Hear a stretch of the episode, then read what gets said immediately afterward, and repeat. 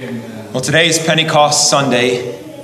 I'm thankful for the church and the church calendar that they bring up these major points in the Christian faith to keep it ever before us so that it doesn't become something buried in the back. You know, present day Christianity oftentimes has got to, it's, it's left the realm of, I guess, spirituality and, and biblical Christianity, and it's just like the next flashy thing the next wonderful series, the next this, and I'm not, I'm not poo pooing that. Sometimes the Lord leads us to preach in series, but you understand what I'm talking about. There's always got to be some reason to come to church.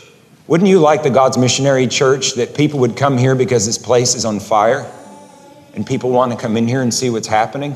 Amen. I'd rather people came here than for any other reason. And I believe Pentecost is the central uh, message, the central truth of the New Testament to make that happen.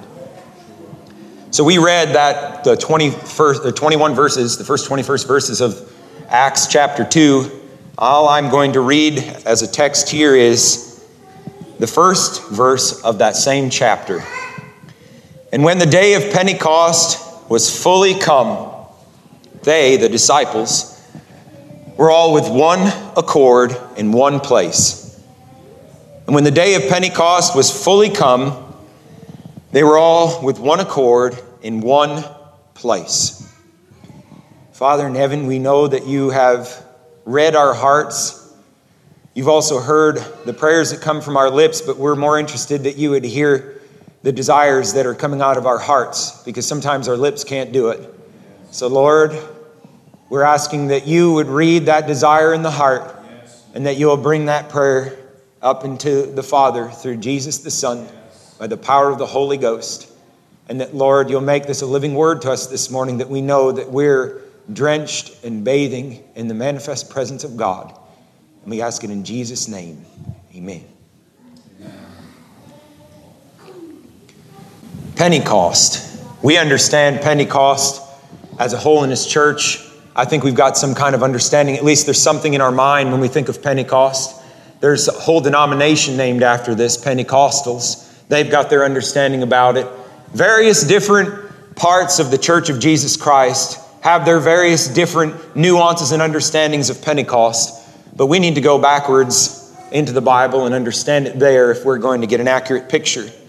Pentecost, believe it or not, doesn't start in the New Testament. Pentecost goes all the way back to the book of Exodus. If you look in Exodus chapter 19, we're told it came to pass on the third day in the morning that there were thunders and lightnings and a thick cloud upon the mount, and the voice of the trumpet exceeding loud, so that all the people that was in the camp trembled. And Moses brought forth the people out of the camp to meet with God, and they stood at the nether part of the mount with God. Excuse me, they stood at the nether part of the mount, and Mount Sinai was altogether on smoke, because the Lord descended upon it in fire. And the smoke thereof ascended as the smoke of a furnace, and the whole mount quaked greatly. And when the voice of the trumpet sounded, and it sounded long and waxed louder and louder, Moses spake, and God answered him by a voice. And the Lord came down upon Mount Sinai on the top of the mount, and the Lord called Moses up to the top of the mount. And Moses went up, and the Lord said unto Moses, Go down, charge the people, lest they break through unto the Lord to gaze, and many of them perish. And let the priests also, which come near to the Lord, sanctify themselves, lest the Lord break forth upon why do we read that about Mount Sinai?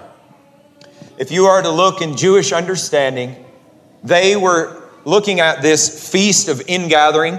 We can, it's called the Feast of Ingathering, the Feast of Weeks, the Feast of Harvest, the Feast of the First Fruits. You'll see those names scattered throughout Old Testament. And they equate the giving of the law on Mount Sinai with this Pentecost that we see in the New Testament. When you put these two things together, you see here's this miraculous manifestation of God back on Mount Sinai, where they had just seen the miracles, of the Red Sea parting, all their enemies had been swept with a mighty baptismal flood out there in the desert, and God Himself drops on a mount, and they hear the voice of God. They see the cloud over the mount. It quakes and it shakes, and they were terrified. And they said, Moses, you go up there and talk with him. We can't do that. There was a visible manifestation of God in those days. And then, with the inception of the church of Jesus Christ, when Jesus rose from the dead and said, Tarry here, the promise of the Father's coming. Then we see the visible manifestation of God descending upon the disciples in the upper room, the New Testament Sinai, if I could put it that way. Do you see the cloven tongues of fire drop on top of these people, people's heads? And divine power and manifestation was there once again. So we find that these, these, they have linked these two things together. The, old, the epitome of the Old Testament dispensation, dispensation and the divine manifestation there in the Old Testament was the law on Mount Sinai, in the New Testament, the day of Pentecost. As I had mentioned before, this was in the Old Testament the Feast of Weeks. They commemorated this, the Feast of Weeks, the Feast of Harvest, the Feast of the First Fruits. And this is a way for the people of Israel to offer their best to the Lord. Bring your first fruits. That was the watchword. Bring the best of what you got because God's blessed you with all this, anyways. If you look in Jewish writings, they often equate this time of Pentecost or this Feast of Weeks, the Feast of Harvests, the Feast of the First Fruits, they equate it with milk and honey. It's long been associated with what we call uh, Pentecost, they call Shavuot. Many Jews celebrate the first day of Shavuot or Pentecost by preparing dairy and honey based foods, even to this day. What does that make you think of? If you go back in the Old Testament, what did God say to the people of Israel? There's a land that I'm preparing for you. You've come out of the land of Egypt. There's a land that flows with what? Milk and honey. There's something to be said here about this Pentecost that you and I have looked at in Acts chapter 2. About this Pentecost we've no doubt heard of before, and some of us many times before. Milk and honey something of abundance, something of the best and of the first fruits. We know Christ was the first fruits, but then there was the first fruits of the gospel message in those times. After the day of Pentecost, what happened when Peter preached in that one day? It said 3,000 men were saved. Women and children weren't counted. What if every one of those men were married? 6,000. What if they what if they each had children? 9,000. I don't know what all the figure was, but there was 3,000 men saved right there. That was the first fruits of this Pentecostal power, of this divine outpouring of the Holy Ghost, the first fruits of the church, the very first people that entered in throng like that. That doesn't mean that the disciples weren't saved beforehand. We, we know that very well from the scriptures that the kingdom of heaven suffereth violence and the violent take it by force. And he said that's been happening from the days of John the Baptist until now. People have been getting saved, in other words. We know the disciples were saved, but the ingathering, the feast of weeks, the feast of harvest, it just happened right there in the day of Pentecost, the 3,000. So it's not wrong for us as holiness people, as we've, t- we've looked at out of Egypt into Canaan. We see it strewn throughout uh, Jewish thought. We see the parallel being made in the scriptures when you look in the book of Hebrews about Egypt and going into Canaan land and the people of God needing to enter a rest. We see all this imagery spread throughout the Bible and throughout Jewish literature. Then we come to the New Testament, to this day of Pentecost that we read about. The similarities once again wind and fire and vapor of smoke back on Sinai. What happened on the day of Pentecost? The sound of a rushing mighty wind, and then flames of fire above their head. Once again, somewhat of a similarity taking place here. The first fruits of that church of Jesus Christ, now, which I already spoke about, we see that there on the day of Pentecost, what had happened. These 3,000 people got saved, at least 3,000 men, besides women and children. Throngs of people were saved right after Peter had preached that message out of the 12 different ethnicities or nationalities that were then present at that time because of that feast. There they all were in Jerusalem. We see that they're saved like that. We see people that were filled and baptized with the Holy Ghost, 120 of them there in the upper room. We see that, and the Bible tells us about that. But sometimes people then ask the question is it repeatable? That was just for the apostles back in that day because that was the inception of the church. And the mark of Jesus Christ need to be put on these men. Because if I walked out on the street and I told people, I'm, a, I'm an apostle of the Lord Jesus Christ and you need to listen to me now, what are they going to do? I know what I would do run. I'd run. I'm not saying that there's some, not some kind of apostolic position somehow in the church today. I kind of leave that up to God. Charles Spurgeon said he didn't agree with John Wesley's doctrine, but he said if there was ever, ever an apostle after the apostle Paul, it was John Wesley. So there are people that have that kind of a calling and that kind of a gifting that do that kind of a work, no doubt. But just self proclaimed apostles is not going to get you far. But when there's some divine manifestation, who's arguing now? When the power that came through Peter's preaching hits the hearts of the people and their consciences are pricked, who can question it? No one. But people like to keep it back there. And they ask the question is it repeatable? Well, I'd like first to look just back into, or back in the New Testament. There are three separate times where we see something like this taking place once again. This Pentecostal divine power coming from heaven and down where men can see and experience. We see the Samaritan Pentecost. We read in Acts chapter 8 when the apostles which were at Jerusalem heard that Samaria had received the word of God, they sent unto them Peter and John who, when they were come down, prayed for them that they might receive the Holy Ghost. For as yet he was fallen upon none of them, only they were baptized in the name of the Lord Jesus. Then laid they their hands on them, and they received the Holy Ghost. We see another outpouring of the Holy Ghost in Samaria. We see a smaller version of this where the God-fearers, those of Cornelius' household. They had a similar experience in their house that the apostles did on the day of Pentecost. And the reason that we know that is because Peter referenced it later when he said, God, which knoweth the hearts, bear them witness, Cornelius' household, giving them the Holy Ghost, even as he did unto us, and put no difference between us and them, purifying their hearts by faith. So Peter says, What happened to them is the same thing that happened to us in the upper room. That's what he said. So we find the Samaritan Pentecost. We find the Pentecost of the God-fearers. Who knows what kind of a reach happened just because of Cornelius' conversion and what explosive growth had taken place in there because of the, uh, that whole household receiving the Holy Ghost. We're not told. We find also the Ephesian Pentecost in Acts chapter 19. It came to pass that while Apollos was at Corinth, Paul, having passed through the upper coast, came to Ephesus and finding certain disciples. Who are disciples, by the way? Followers, believers, right? Finding certain disciples, he said unto them, Have ye received the Holy Ghost since ye believed? And they said unto him, We've not so much as heard whether there be any Holy Ghost. And he said unto them, Unto what then were ye baptized? And they say, Unto John's baptism. Then said Paul, John verily baptized with the baptism of repentance, saying unto the people that they should believe on him which should come after him. So the baptism of repentance, John was saying, Believe on Christ who comes after me. That was the baptism they had. So their faith was in this Christ whom John told them to believe in. Now we're told that when they heard this, they were baptized in the name of the Lord Jesus. And when Paul had laid his hands upon them, the Holy Ghost came on them, and they spake with tongues and prophesied, and all the men were about 12 there in Ephesus. We know the effects of that is that in Ephesus, after the space of two years, it said the entire city had heard the word of God. And they took their books of dark magic, put it inside of piles, and had a great burning flame there we know that it spread. It wasn't just a little something, 12 little guys over here. It spread throughout the entire area. So the question is is it repeatable? Well, according to the scriptures, it is. And a little bit later, I would just like to bring to your attention some things that have happened in history, sometimes more recent. But I want to talk with you first about the day of Pentecost as it relates to us and applies to us right here in this day we read, when the day of Pentecost was fully come, they were all with one, one accord in one place. So I want you to understand this. When the day of Pentecost was fully come, what does that say? That says that that day of Pentecost couldn't have come any earlier than it came, and it couldn't have come any later than it had come.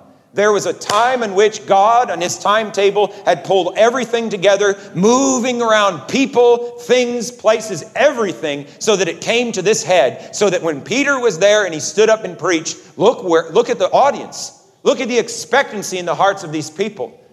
I think sometimes it does us well to look at a situation like that and realize these people were Jews. They knew that this was the time of the Messiah. There was all this buzz about Christ, this Christ who had died and risen again. They knew all of that. So that the atmosphere in that place was electric. It was ripe for the picking. Sometimes you and I can look at situations like this and we think something's wrong because 3,000 people aren't getting saved right now. Something may be wrong, but it may be that we need to get on our face and pray and seek God and believe God to then move things around so that everything's set in place that He can dump His Spirit out and the work can be done. It says, when the day of Pentecost was fully come. Sometimes you and I have to deal with a burden for a little while. And I've heard Leonard Ravenhill say it like this He said, God gives you a burden. Think about it when a lady has, she's conceived, right? There's a child in her, and as the, the child starts to grow within her womb, it gets increasingly more uncomfortable. There's pains that they had, there's challenges that they didn't have before that they now have. They're starting to, at the end, waddle around and thinking, oh, good night, I can't wait for this to be all over with. And at the same time, dread fear because it's going to happen soon. And it doesn't feel so nice, right? But part of that travailing is that there's the conception of the Holy Ghost inside of our hearts of something that He wants to do, and He wants us to carry this out, and it gets painful, it gets uncomfortable. We have to bear with it because we see that things are not going certain ways around us, and we're bearing the burden out in prayer, and all the while this is growing in the womb of our soul until the fullness of time has come. I don't understand all the mechanics of that except to say that when you look at any kind of revival effort that had happened in history, you find that this is very similar every single time. This seed of what the Holy Ghost wants to do in a community or in a place or in a nation, even, gets planted inside someone's heart, and then it just births in there, and it starts to grow and grow and grow until they get to the point of that travailing, burden prayer where the birth actually takes place. You and I can't make that up. But we can, we can be in a position and a posture that God could use us. But it says, when the day of Pentecost was fully come. Now, that was a big day. But we've got to take that big day and funnel it right down to where you and I are right now. Because I believe God's supreme method and his chosen method is that you and I have a personal Pentecost so that there can be the greater Pentecost. Remember, they were all in one place in one accord, right? I'm not saying that God can't step down and do whatever he wants with one or two individuals. He certainly can. But I think he does that in spite of the church or in spite of the situations, not because of it. It's because he couldn't find anybody else to bear the burden, but he did find those one or two. But God wants it that his people have the personal Pentecost. And when his people have the personal Pentecost, what kind of a collective Pentecost may happen? What kind of an outpouring of the Spirit of God may happen? What kind of a witness for the Spirit of God will be in the community round about when there is a whole church full of the Holy Ghost and fire? And when we go out and around in the community, people know it and they sense it and they feel it. Because now there's a church here that's got a burning flame inside them and it's divine. It's not just a bunch of energy, it's God's Spirit inside of our spirit. But we've got to start with that personal Pentecost. And that personal Pentecost First, there needs to be that personal purity with this Pentecost. There's an awful lot that's talked about the power of the Holy Ghost, the power of the Holy Ghost, the power of the Holy Ghost, and I'm not convinced that most of the time people say this is the power of the Holy Ghost, that it has anything to do with the Holy Ghost. I think more often than not, it's just a bunch of emotion and all this other thing, but where's the true conviction? Where's the true conscience being pierced and turning to God? And where's the transformation of life? Because if that doesn't follow, I don't care what this manifestation looks like. And I'm not saying that God doesn't come down and meet with us. It's been precious when we've been here before and the Spirit of God has dropped down and the sweetness of His presence and He ministers to us. The Bible says that that'll happen when refreshings, re- refreshings come from the presence of the Lord. But we're talking about something different here. But it's got to start with a purity. We have to have alignment with God in everything concerning our heart and our will in obedience to Him. He cannot give us His power if we cannot use it rightly. It doesn't make any sense. I've said it before. The Bible tells us in Jeremiah, the heart is deceitful above all things and desperately wicked. Who can know it? Oftentimes, people will seek the power of God because they want, they want something for themselves. They want everybody to look at them because of what great person they were. How many people fell at their feet and sought God because of the power of the Holy Ghost? That's why they want it. They want it so that everybody else can look at them and say, What a great man of God and bow. You'll never get it. You'll never get the Holy Ghost like that. You'll never get that purity like that. That's, that's the antithesis of purity. It goes against it because it's taking the glory out of God's hand and it's making it lodge within my breast. And I'm, take, I'm robbing God when I do that. The thing is that the heart is deceitful above all things and desperately wicked. Who can know it? That statement is the quintessence of carnal strategy. In other words, that, that, that corruption within We'd rather see ourselves like we want to be seen than to see ourselves like God does. And so that, that carnal heart, that impurity that's within, would kind of step back or color everything much nicer than it really is. And the thing is, the Bible tells us the heart is deceitful above all things. What does that mean? If that impurity is within, you fool yourself. Sometimes you're doing these good deeds.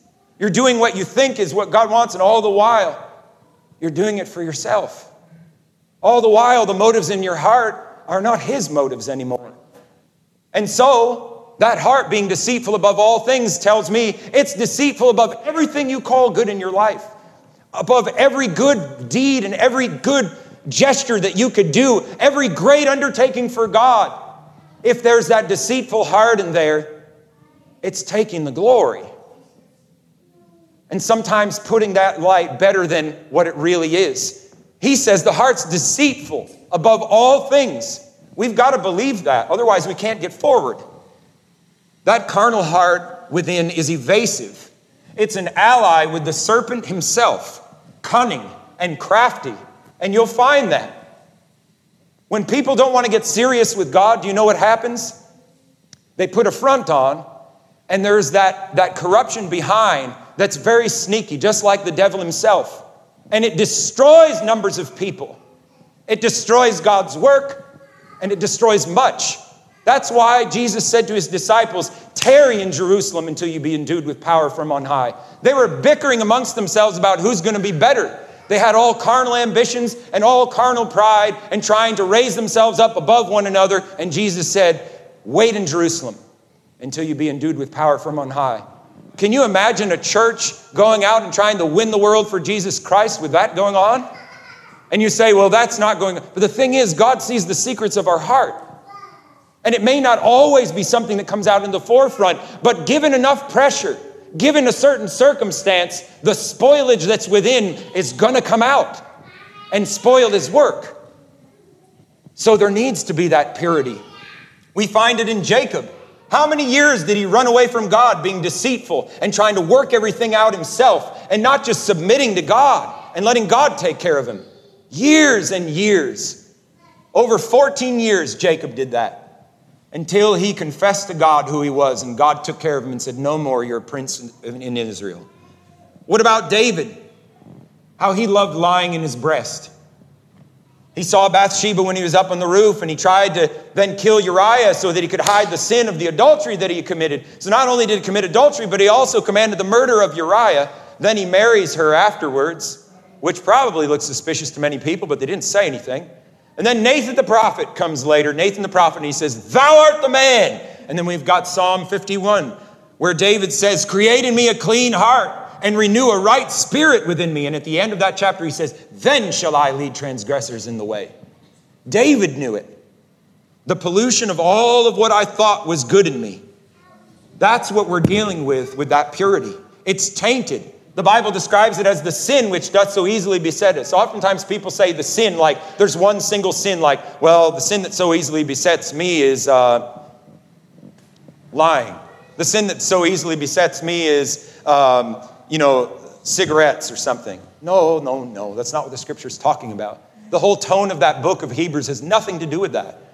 But the sin that doth so easily beset is that sin that no matter which way I turn, going forward, to the left, behind me, up or down, it's everywhere. It's enveloped me, it's choking me, it's the root of sin. It spoils every good thing that I would hope and desire to do and long after for my Savior. It's the sin that's around about me and I can't get away from it. The sin which doth so easily beset me. This is that purity. We need that purity to take care of this very thing. It taints everything. Don't doubt that a personal Pentecost will give you a pure heart. Many times people say, well, you can't have a pure heart. Read the Bible. The Bible says you can have a pure heart. Some people may have some funny ideas of what a pure heart may be. You're not going to be an angel having absolute perfection, but the motives of your heart are not going to be corrupted anymore. You may do a lot of things out of ignorance, and God will help you with that. But the wellspring of your heart will be glory to God. Glory to God. That's the wellspring of your heart. Love to God, love to man. That's my intentions. Even if what I intend doesn't go out the right way I was hoping, and afterwards I think, oh no, what a mess I've made. That's drastically different from somebody whose heart secretly is trying to gain glory for themselves or to destroy another person, you know, un- under the surface. That's drastically different. You can have a pure heart, don't doubt it. A personal Pentecost will give you a pure heart, just as sure as Peter testified what happened there with Cornelius. He, the, their heart was purified by faith, just like ours. Later, or in another place in Matthew, we're told of Jesus, whose fan is in his hand, and he will thoroughly purge his floor and gather his wheat into the garner, but he will burn up the chaff with unquenchable fire. Sounds an awful lot like purity to me, doesn't it? Burning the chaff up with unquenchable fire winnowing all that that needs not cling to our soul out of the way so that what's left is the, is the full grain without the chaff, without the husk. Don't doubt that a personal Pentecost will give you pur- purity because it will. What is pure?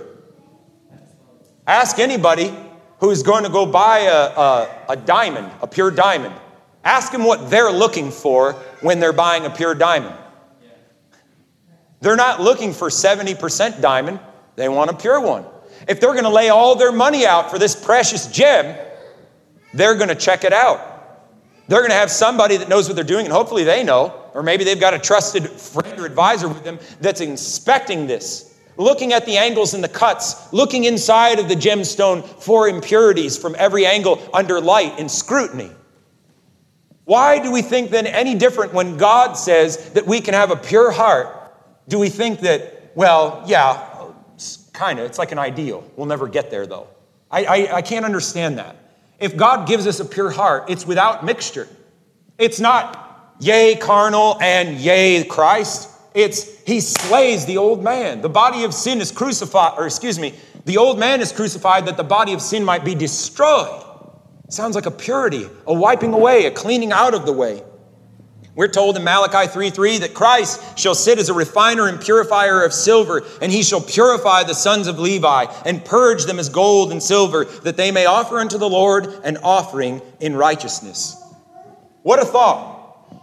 In other words, he needs to purify his people so that the things that they do, the offerings that they do, those works they do for God may be an offering in righteousness. Otherwise, God says, your righteousness is as filthy rags. All your works will burn up in the end and be as nothing, no matter how great it looked. Lord, Lord, didn't we cast out demons in your name? Didn't we preach? Didn't we do all this in your name? Depart from me, I never knew you. You know that, that area in Scripture, right?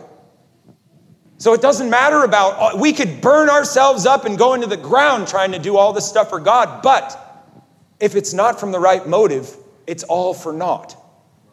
That's why Jesus wanted this Pentecostal purity inside of the hearts of his disciples, because he knew that if he was going to give them the power of the Holy Ghost, the only way that they could rightfully go forward and use that power was that if they were dead and empty of themselves and filled with God himself, that God could reign in their affections and every part of their body. It's one thing to just submit our lives to God and give Him over things here and there. It's another thing when inside God can see that we'll submit this outwardly, but there's still something wrong in here.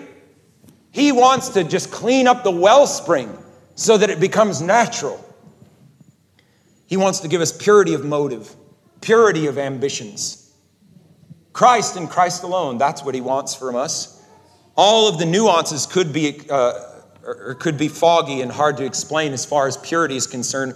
But I'll have you know this if somebody has sought the Lord for a personal Pentecost, they can give you a clear testimony of what it was like before they had found that Pentecostal experience with God and what it's like afterwards. And it's a marked difference.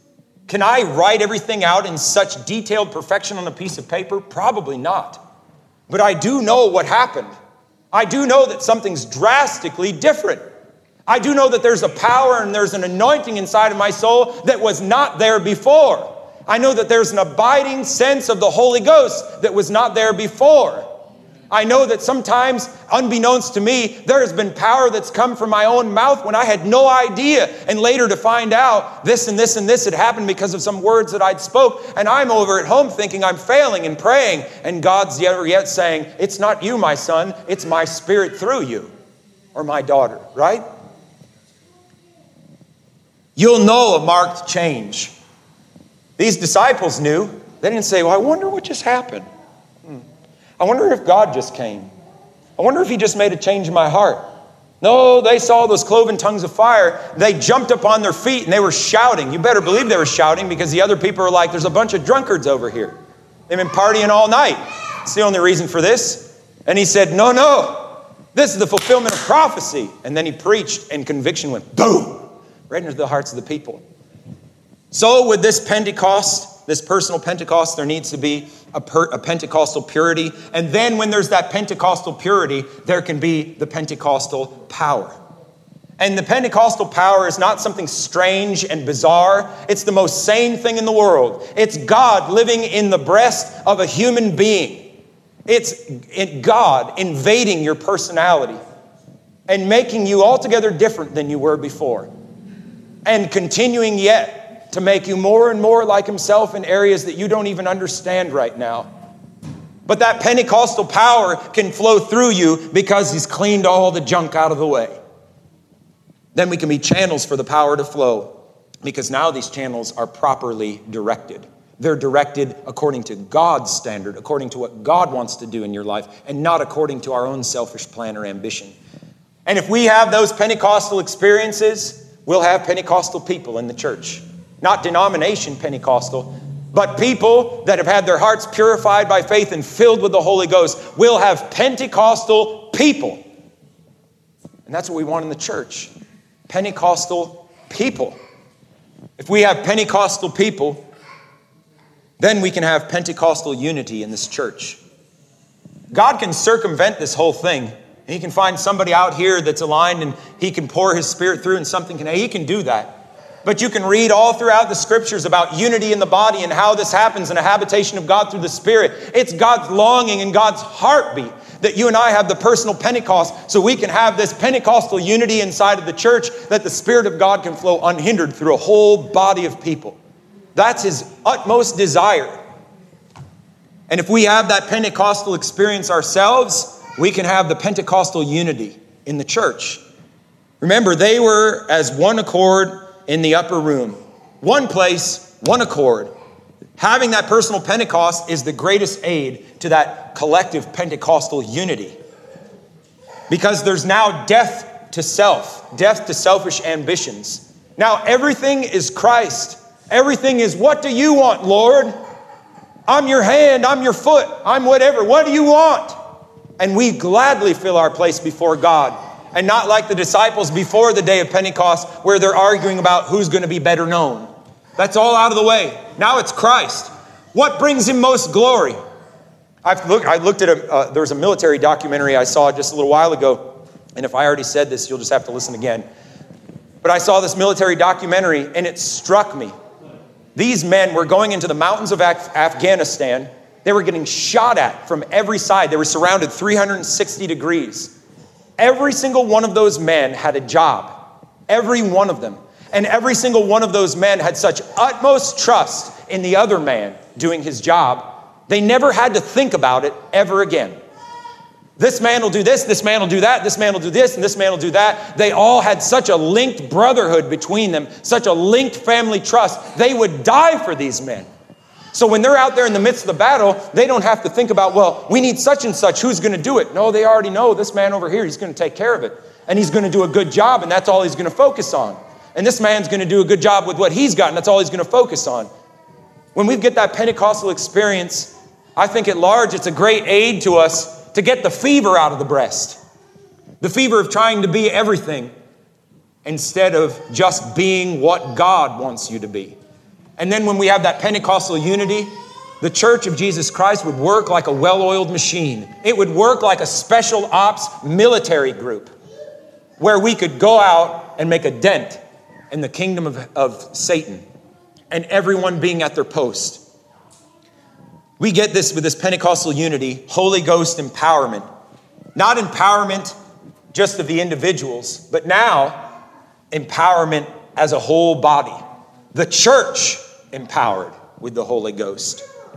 All the strings of the church, the instrument of the church, are now vibrating together and making one sound instead of discord among the brethren, which is an abomination in God's sight. The Holy Ghost can only make our hearts beat as one. In other words, He tunes our heart to His. And if we want that unity in the church, it's a personal responsibility of yours and mine to seek God's face, to make sure that that Pentecostal purity and power is in my own heart and breast.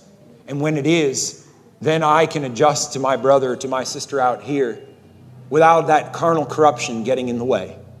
Then we can have that smile of God that's on us as a church. Then, with that Pentecostal unity, you know what will happen? Because the Spirit of God is breathing inside the church, there'll be the mass desire of the church to pray. There'll be the mass desire of the church to win souls for Jesus. There'll be a mass desire of the church to read and devour the Word of God and stand on the promises. There'll be the mass desire of the church for the manifestation of the glory and Spirit of God in the church and in the community. There won't have to be somebody up here beating a drum saying, This is what we need to do, and bless God, we need to. It won't be like that. It'll be coming from the ground up.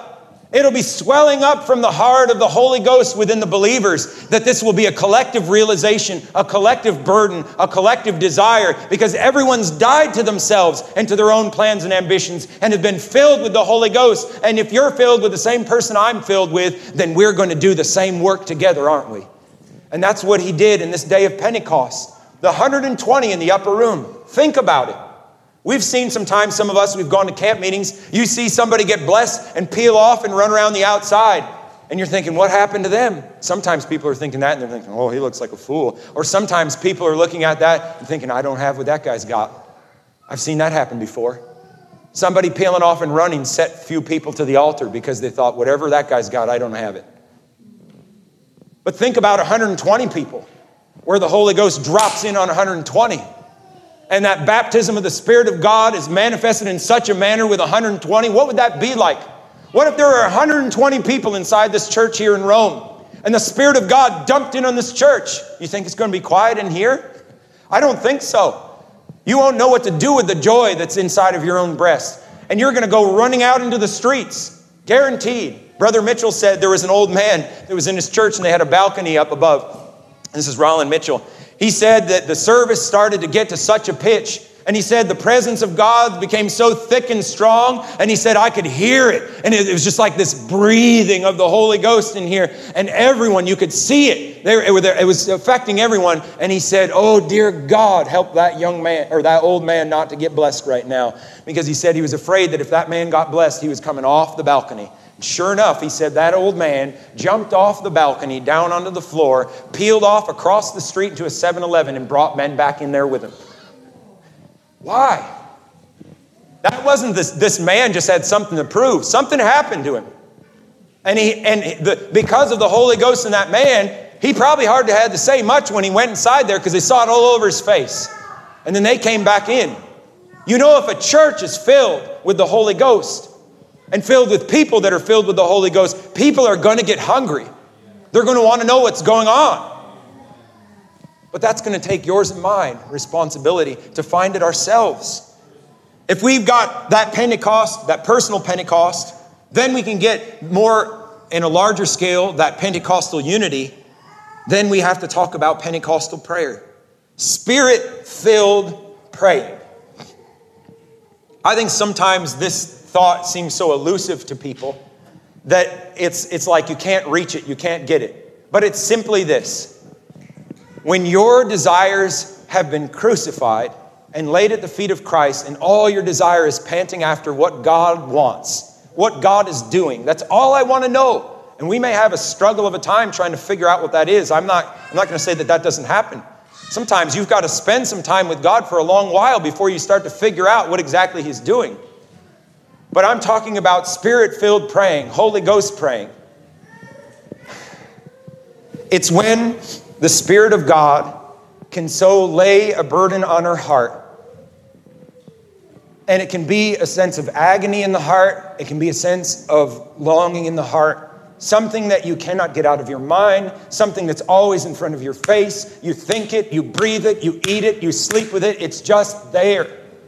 And there's something inside that groans out, and it's not, it's not like, it's not normal. It's not like something that I just made up. It's all of a sudden I sense the heartbeat of God about a person, or about a situation, or about a circumstance. And all I can do is just eat, sleep, and drink this burden.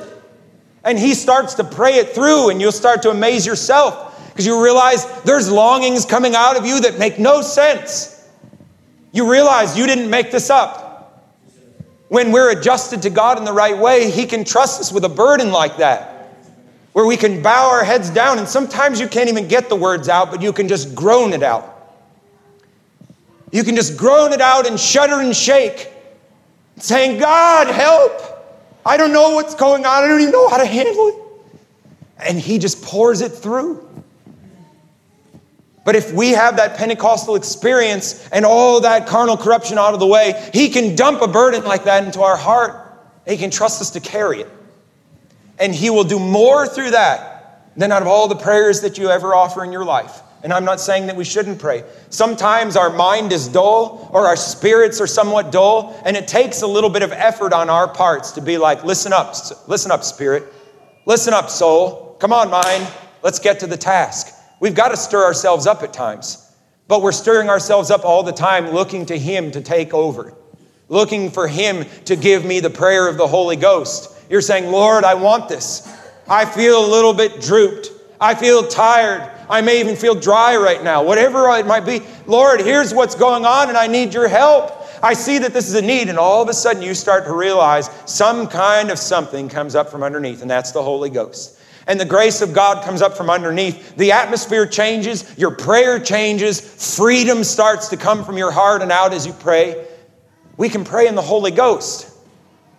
And I'm not saying somebody can't pray in the Holy Ghost without the Pentecostal experience, but when we have that personal Pentecostal experience and that Pentecostal unity in the church, it's going to be easy for God to drop those burdens down all over, one after the other, one after the other, one after the other. And I'm not here to dictate to you what that's supposed to look like or even what it's supposed to feel like. I wish I could explain it better than I am right now. But just be obedient to God. Say, Lord, give me a burden. Give me a Holy Ghost burden. Don't say, Lord, give me a burden, then go home and try and work one up. You'll drive yourself insane. But Lord, give me your heart, your burden. I don't know what it is. And be all right with it if it takes a couple weeks before you even know what's going on or before you know what his burden is. It's all right.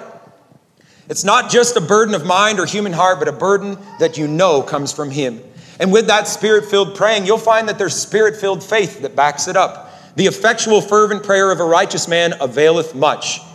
The, the Greek literally means this the inwrought prayer of a righteous man availeth much. Meaning that it, th- this Greek word is in the passive voice. It's not the effectual, like, I'm, I'm so effectual in my praying that if I just keep pressing it, God's gonna do it. It's in the passive voice, meaning that it's done to this person.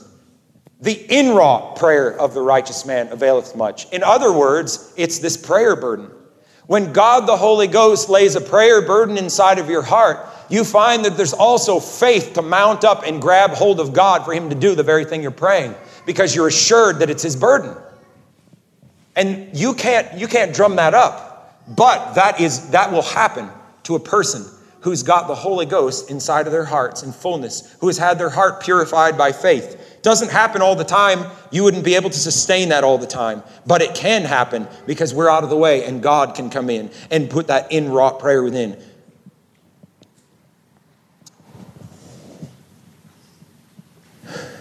Then the Pentecostal revival. You see how I was saying in the beginning, when the day of Pentecost has fully come, there's work that needs to be done. God's going to work on you. God's going to work on me. God is working in circumstances and in people all round and about. And He's trying to get you unified with the Holy Ghost in harmony with Him. Then He's trying to get the church in harmony with herself and with Him. And when he does that, then the Pentecostal revival can be outpoured. In a sustaining manner, not this transient little spill, but something that is powerful and something that lasts. When individuals have experienced a personal Pentecost and then as a body are adjusted and unified to experience then a, a collective Pentecost. In the beginning, I had asked that question. Some people say, is this even repeatable? Well, here's where we can find in history where it has happened. We look at Mr. Wesley, John Wesley. He didn't make up the doctrine of entire sanctification. He didn't make up about being filled with the Holy Ghost or a personal Pentecost.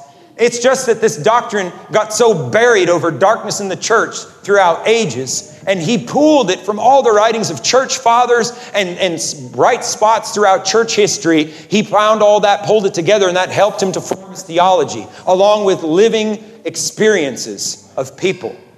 And he pulls it all together. So, lest somebody say Wesley came along and made this up, you can throw it off to the side.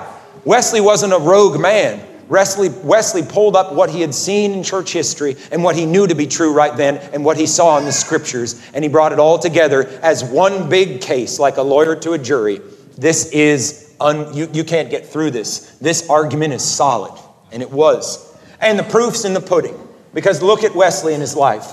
Look at how fruitful the Wesleyan Methodist revival was. Not only in England, but then spreading over into America these people and these men were filled with the Holy Spirit of God. And towns and cities turned to God. Thousands upon thousands of people turning to God. So we find that those, those types of Pentecost have happened not too long ago in the 1700s. Jonathan Edwards. Now, here's one of those examples where in the pages of history, I'm sure there's other things that you and I could find. Maybe we only see the account of Jonathan Edwards being so sick of the sin in the church and the indifference in the church, we hear the story about how he fasted and prayed for three days, asking God to give him a sermon. And he gave him the sermon, Sinners in the Hand of an Angry God. And he preached it with a paper in front of him like this. And he just spoke it, not dynamically like you and I would expect or hope a preacher would preach, but he's just speaking it out, trembling. And as he pulls the paper down, there's people climbing up the pillars in the church begging for mercy because they're trying to climb away from the, the hellfire that's beneath them. Because he said they were hanging from a spider's web over the pits of a fiery hell. And then these people are bowing out into the aisles, running over the tops of the seats, screaming and begging God for mercy. I don't think it was just Jonathan Edwards that was the man that prayed, though we find that in history. I'm sure that there were other people that were praying that had this burden, that God had laid it on their hearts John, Jonathan Edwards' wife had a Pentecostal experience, and Jonathan Edwards himself had a Pentecostal experience.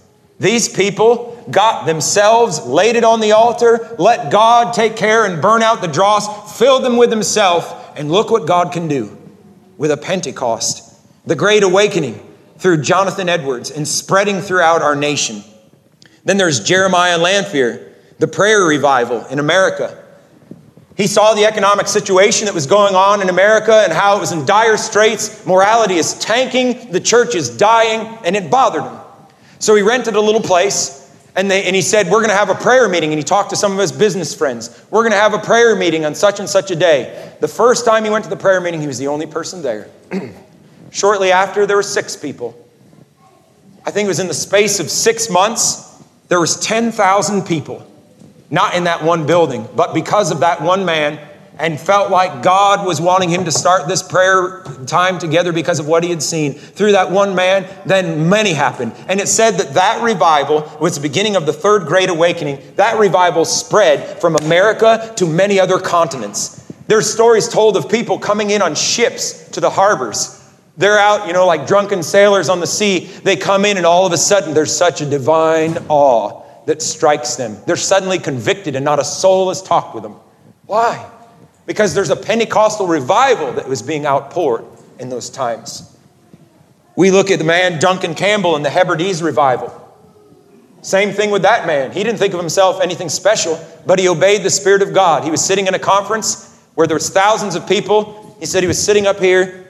All of a sudden, the Holy Ghost says to him, You need to leave right now. What would you do if you were slated in front of thousands of people to speak? Said, you need to leave right now. And he said, That's crazy. He's reasoning all this out in his mind. That's crazy. That's not going to happen. Nope. And he said it just continued.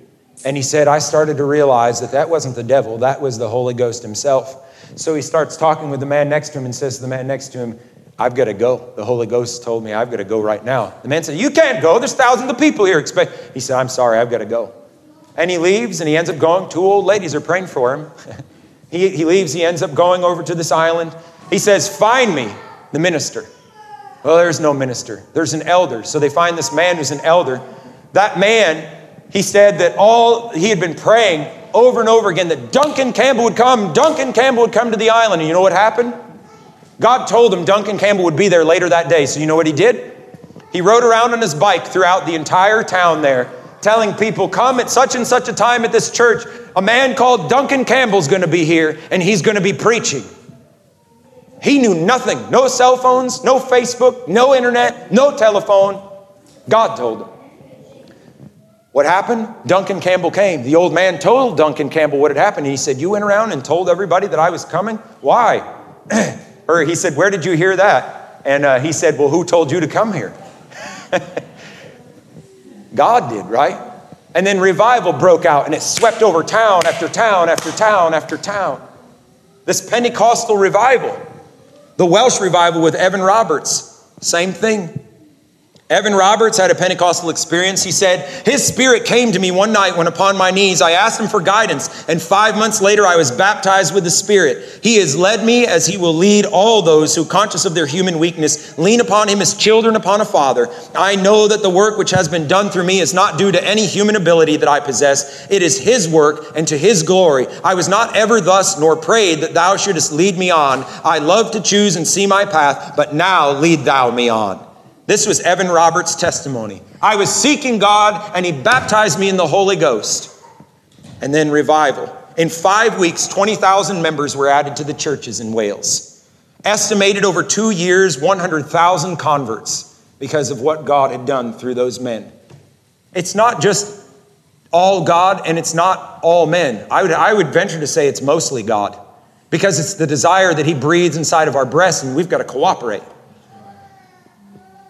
The Asbury revival at the school there, and there's been many of them. There was one in the 70s, one in the 50s. There's, that school had marked revivals throughout its time. But the, they had a normal chapel service, but there was this, this girl said she, she started to pray. And some, something had taken place. I can't remember this part of it, but then she started to say, you know what, we need to meet together. And they had an all night of prayer, group of, of people. They had an all night of prayer. She said when they started to pray about two or three o'clock in the morning, she said the glory fell inside the church. And the Lord told them he was going to come and visit them in the chapel the next morning. And what happened? The Lord visited them in the chapel. They said the service was like nothing. It was like nothing. And all of a sudden, it just changed and broke. People giving testimonies. And for 185 hours nonstop, they were testimonies, prayer, singing inside of there. And it spread from there throughout college campuses throughout the United States. This Pentecostal revival. Where have all these many movements started? I, I, don't, I don't know if every single one of them started because of somebody's personal Pentecost but there is definitely a pattern when you look in these revivals that people came to these crisis experiences in their life and God did something for them. Then this burden laid on their heart, and then these revivals had broken out. You can see that repeated over and over and over and over. I venture to say these people had this Pentecostal experience even if they didn't know what to call it.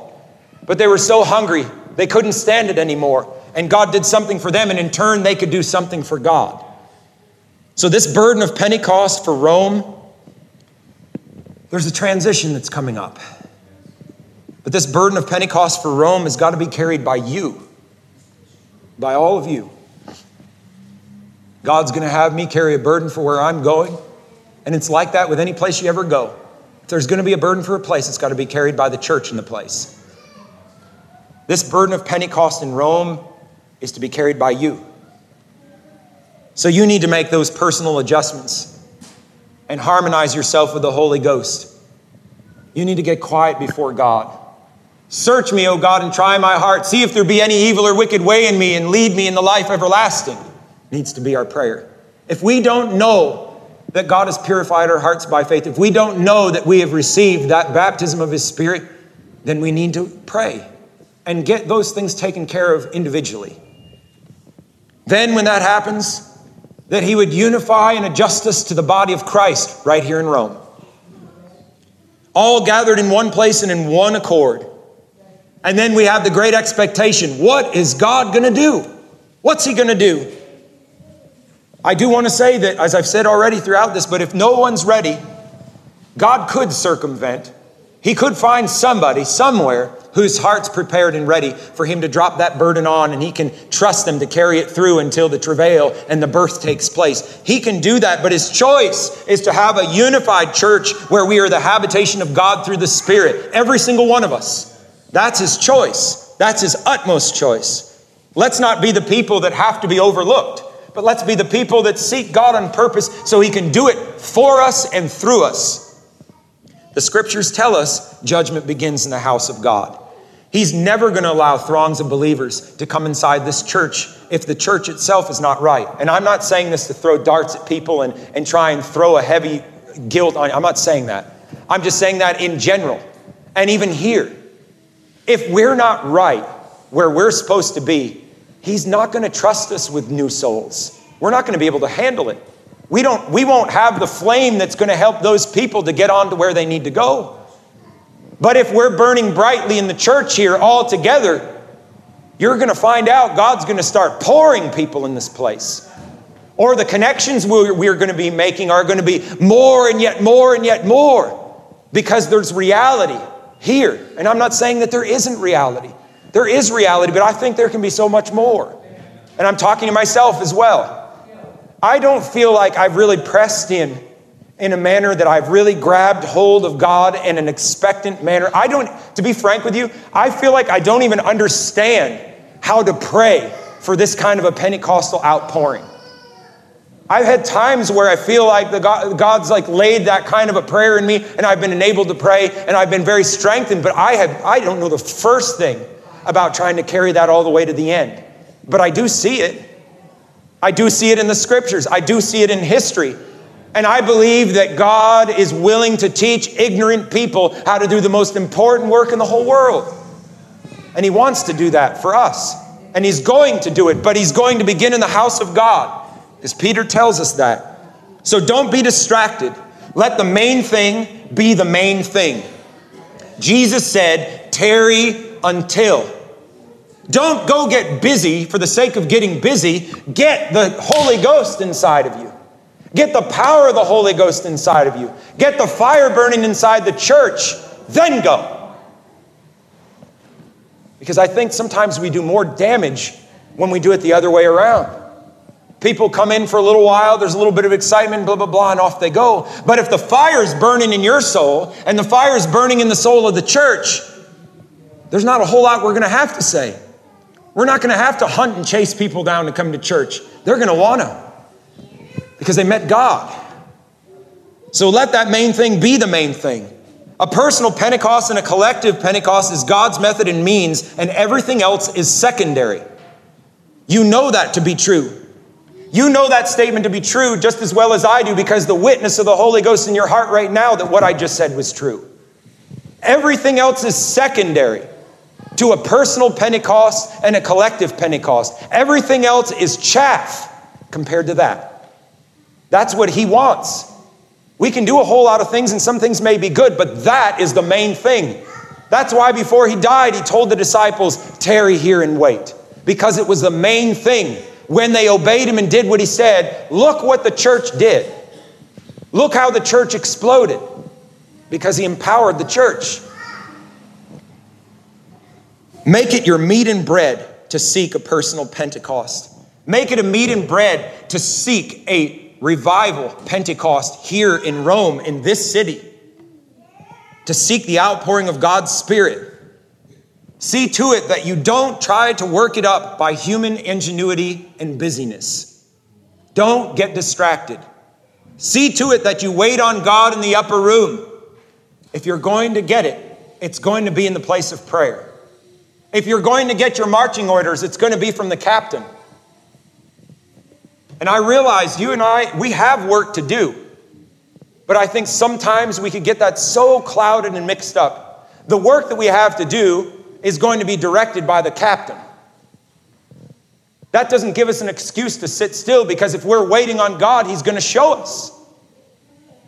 But sometimes He may just say to you, My child, I need you to wait and pray on me right here. That may be comfortable. Not everyone else might agree with you either. Whatever God's talking to you about, though, it is imperative that we as individuals do that.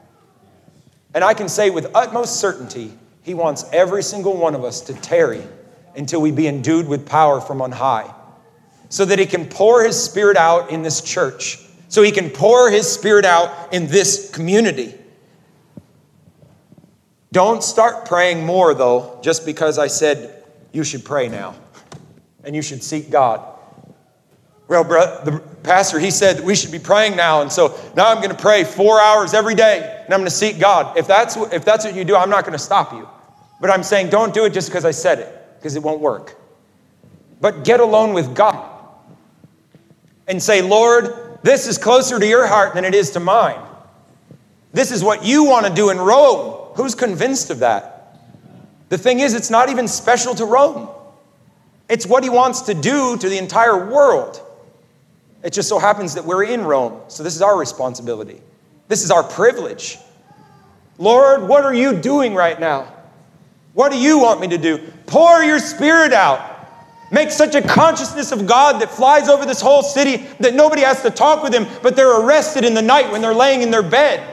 They lay there and they suddenly realize there's an eternity before them, and the, the, the gates or the jaws of hell are yawning wide open, and they can't eat and sleep and drink and they're going out inquiring who can help them.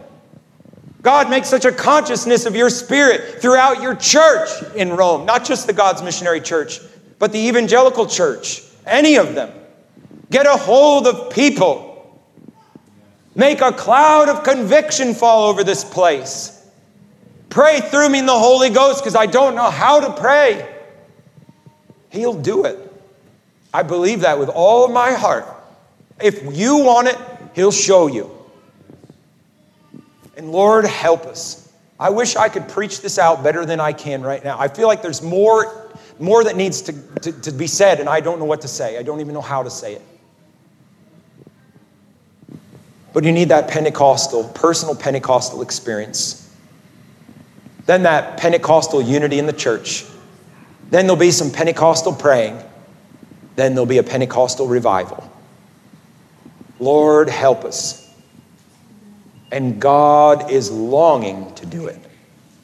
All we have to do is get quiet enough to hear Him so that we can walk with Him. Let's pray for one another. I'm thinking these IHC meetings. These IHC meetings mean absolutely nothing unless the Holy Ghost comes. God could do something tremendous through these meetings, but He may not. Our part is waiting on Him to figure out what God is doing, when and how, and then just align with that. And if we find in our hearts that there's corruption inside of the heart, then let's just be honest with God. Let's just go down and deal with it. Lord, there's this unrighteous anger, there's this jealousy, there's all this pollution inside of my breast that's so unlike Jesus Christ. I need you to take it out and seek Him. And you'll say, I will, my son or my daughter but will you give me all? And when God says all, there hardly needs to be an explanation. It's everything, no reserves. He can put his finger on any place in my heart or life, and, I, and I'm going to say yes if I want what he wants to give. God is going to give the grace and power to help us do it.